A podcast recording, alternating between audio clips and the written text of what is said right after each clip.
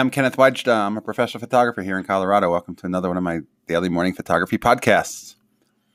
So, today I want to talk about shooting a TLR on the cheap.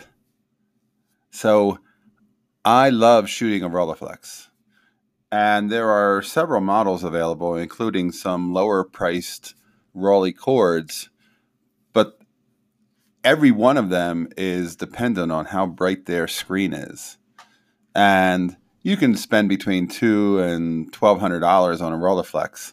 But if you want to get into a TLR and you might get a brighter screen even than a Rolleiflex, look at the Yashicas. I see the Yashica Mat, the Yashica Mat 124G. Those can be a little bit on the pricey side. The G stood for gold, and they were supposedly having gold contacts for the light meter doesn't really matter. But it's one of those things that they were marketing it with. And if you are looking to buy a Yashica, I would also suggest the regular Yashica mat that came out before the 124G. It just says Yashica mat on the top. And also the Yashica mat D, I like that one a lot.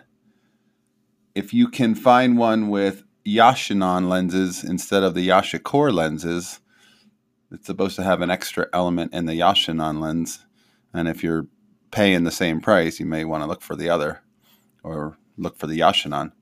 But so that's a great way to get into uh, TLR on the cheap, and I think that the Yashicas sometimes can have brighter screens than the Rolleiflex, especially the older Rolleiflexes, and those are swap outable by technicians, but if it's something that you want to get and use and not have to go send it in and get it worked on, I'd say look at those Yashicas.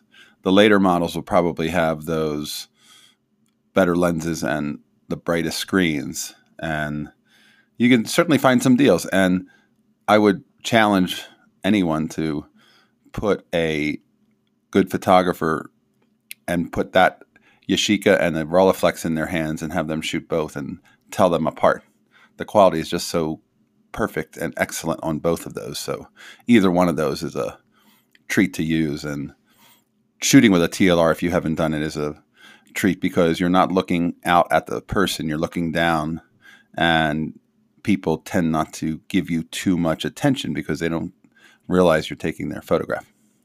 So it's a fun street camera. All right, that's today's photography talk. If you're enjoying these, hit the subscribe button. I'll be back tomorrow. We'll talk photography. As always, here's the good light. Hey, one last thing. Watch my YouTube channel. Here's to goodlight.com. And I put out a weekly YouTube of inspiring photo talks, and I think you'll enjoy it. So take a look. Here's to good light.